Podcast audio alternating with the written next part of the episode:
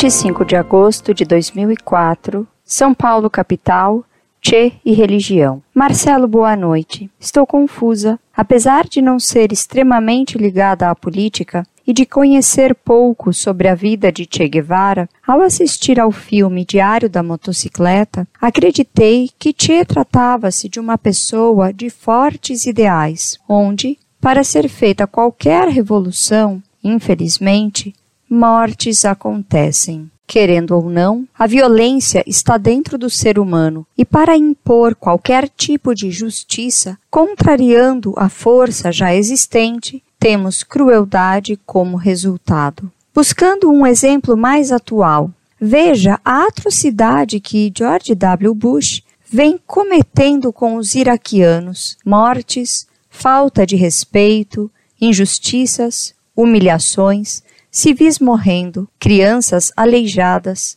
fome, destruindo a moral de uma nação inteira e por qual motivo? Petróleo. Isso é um verdadeiro ato terrorista.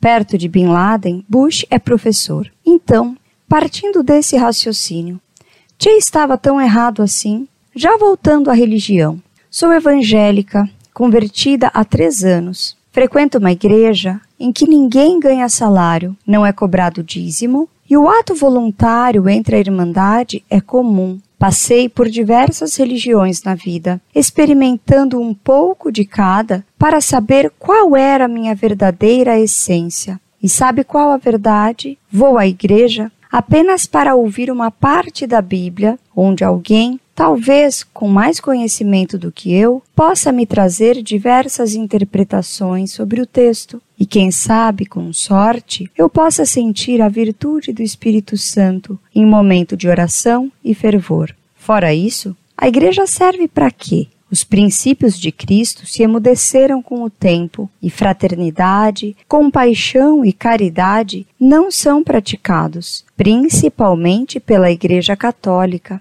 em que nasci, me batizei, me catequizei e me crismei. E mesmo assim, saí de lá sem Cristo, sem Deus e sem valor como ser humano.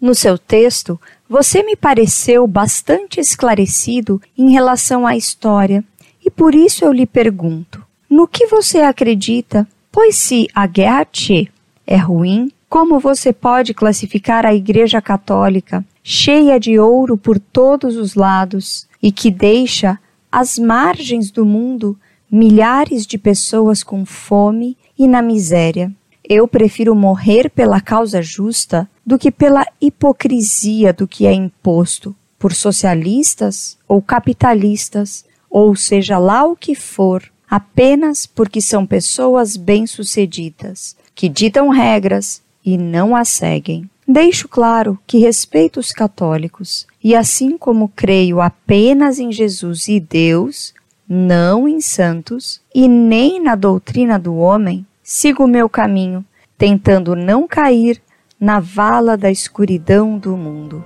Sem mais.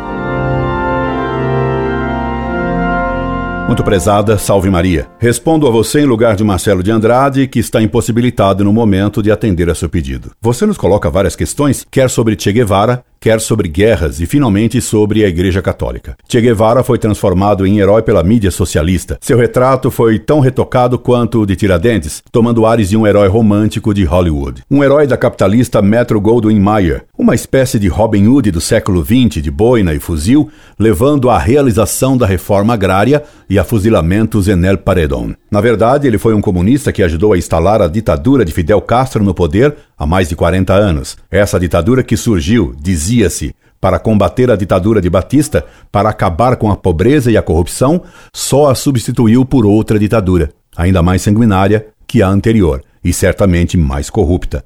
Não faltam os indícios ligando castrismo e narcotráfico. E quanto à pobreza, em Cuba nunca se passou tanta fome como com o regime fidelista. Mas é uma fome socialista, uma fome livre, sem eleições, mas livre. Só quem não concorda por falta de compreensão das leis da história é que vai ser reeducado na cadeia e, em casos de reeducação impossível, vai para El Paredón, o justiceiro purificador social. É claro que os comunistas do tipo do semi-Frei Beto apontam como causa da miséria cubana o bloqueio econômico imposto pelos americanos à ilha do Caribe. Mas isso é uma falácia. Todos os países em que se instaurou o socialismo justiceiro e igualitário caíram na esfarrapada e faminta miséria castrista. União Soviética e seus países satélites, China comunista, Angola, Moçambique, Etiópia, Chile de Allende, todos os países socialistas jamais tiveram problemas de obesidade. Todos sofreram da tradicional elegante magreza socialista. Che Guevara ajudou a instalar o comunismo magro e elegante em Angola, sendo, portanto, responsável pela exportação da miséria cubana e seus massacres para esse feliz país africano. Guevara levou a guerrilha e o terrorismo à Bolívia, onde foi morto. Sua morte foi a alavanca para fazer dele o herói comunista, que permite uma escapatória ideológica para os socialistas, eles que não gostam de se apresentar como comunistas, decepcionados com as ditaduras e a miséria castrista ou da União Soviética. O socialismo instalado na Rússia ou em Cuba, dizem, não foi o verdadeiro. O puro socialismo sonhado por Guevara, caso ele, o herói, tivesse triunfado, outro seria o socialismo. Seria realmente um socialismo mais justo, mais solidário, mais cheio de ternura. Com fuzil, claro, mas um fuzil terno e doce, que usaria balas açucaradas, e não um socialismo desumano, bruto, stalinista. Tudo sonho. Sonho que adia para um eterno depois de amanhã, além do horizonte azul da realidade, a realização do idealizado regime da igualdade e da justiça, quando a igualdade, sendo antinatural, só traz a injustiça. Os sonhadores da utopia adiam sempre para um amanhã indefinido seus sonhos irrealizáveis, porque absurdos. Amanhã será um lindo dia como se o sonho pudesse garantir que amanhã, seguramente, será sempre azul, e que nesse amanhã não haverá mais nem trovoadas nem furacões, e que nesse amanhã só haverá panelas cheias, crianças saudáveis, jovens idealistas, homens trabalhadores e carinhosos e deputados honestos. É o sonho da floresta do Tarzan, com tigres educados e leais, pântanos sem lama, florestas sem espinhos e sem malária. A figura idealizada do Che, à custa da propaganda, permite que universitários descabelados alimentem suas autoilusões de serem justos, tomando cerveja, enquanto namoram em mesinhas de bares, posando de filósofos, arrotando frases sobre mais-valia e dialética que normalmente jamais estudaram enquanto mastigam um hambúrguer capitalista. Isso quando não fazem pose de serem cristãos amantes de uma justiça social, apreendida em sacristias de conventos de bairros abastados, da boca de frades, da teologia da libertação, eles também frequentadores de barzinhos social-capitalistas. Minha cara, não se deixe seduzir pela utopia do guevarismo, nem beba as ilusões do coquetel de Marx com Vaticano II on the rocks. Jogue fora essa ilusão de guevarismo agora montada em motocicleta criada pela mídia marxista. E você me fala da guerra de Bush no Iraque, que é apresentada pela mídia como se fosse a guerra do Pol Pot, que massacrou metade da população do Camboja, em nome de Marx. Na tremenda guerra do Iraque já morreram, só depois do final das hostilidades propriamente bélicas, mais de 800 soldados americanos. É quase a cifra dos assassinatos no Brasil em um mês de paz. A guerra do Iraque está se aproximando dos morticídios do Rio de Janeiro ou São Paulo, em plena paz. Uma guerra assim não dá para se aturar. Afinal, o Bush está querendo fazer o mundo todo virar a favela da maré? Assim não dá. É um horror. Um horror. Quantos não esperavam no século XXI a civilização do amor? Entretanto, o que nos veio no século XXI foi Bin Laden, a explosão das torres de New York, a guerra do Iraque, e o terrorismo dos homens-bomba.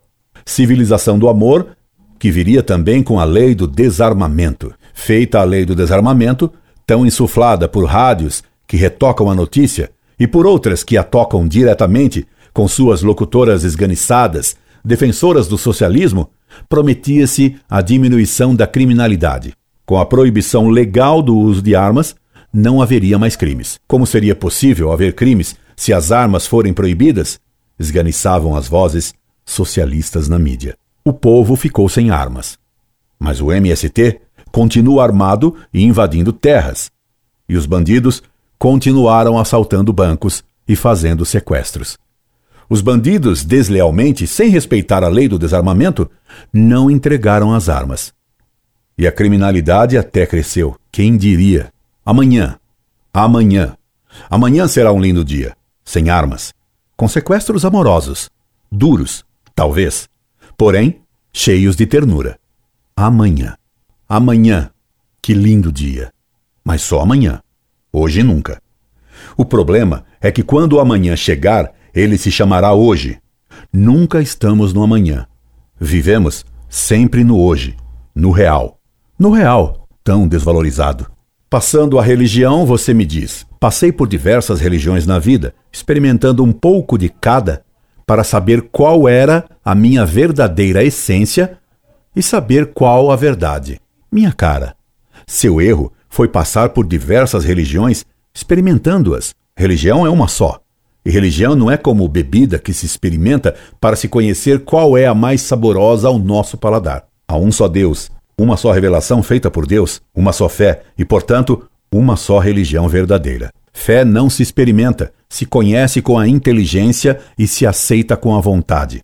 Experimentar várias religiões, buscando a cura de nossa alma, é equivalente a ir a uma farmácia, tomar vários remédios sem receita médica, para experimentar qual deles nos fará bem curando nossa doença. O doente que fizer isso morrerá envenenado por remédios disparatados. E a religião não visa que conheçamos nossa essência, e sim que conheçamos a Deus, nosso Senhor. Para conhecer a nossa essência, não é preciso recorrer à religião. Basta a filosofia que nos diz que somos animais racionais. Você me diz ainda, e quem sabe com sorte eu possa sentir a virtude do Espírito Santo em momento de oração e fervor. Minha cara, permita que a elucide. O Espírito Santo e a virtude do Espírito Santo não se sentem, porque o Espírito Santo não faz sentir coisa nenhuma.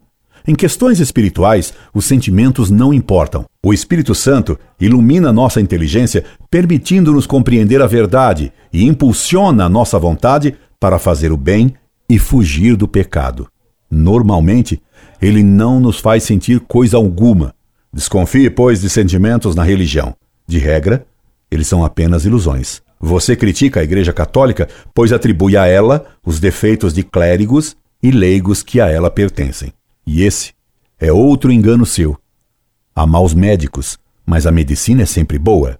Podem existir maus católicos, padres e leigos, mas a religião católica apostólica romana é sempre santa. Não é ruim que a igreja tenha riquezas, Ruim é que haja católicos que vivam só para as riquezas. A igreja precisa de riqueza para oferecer a Deus um culto mais digno e para ajudar os pobres. E saiba que a maior riqueza é ter a verdade, e maior pobreza não é a de não ter posses materiais, e sim a de não ter a verdade. O mundo tem mais fome de verdade do que de pão, pois, como nos disse Jesus, nem só de pão vive o homem. Você me diz que só crê em Jesus e não nos santos. E lhe respondo hoje, no dia de São Pedro: Como então você diz que crê em Jesus e não nos santos, se Jesus disse que quem cresce nos seus apóstolos creria nele? Pois Jesus disse aos apóstolos: Quem vos ouve, a mim ouve, e quem vos despreza, a mim despreza. Você, ao não querer ouvir os santos apóstolos, recusa ouvir Cristo.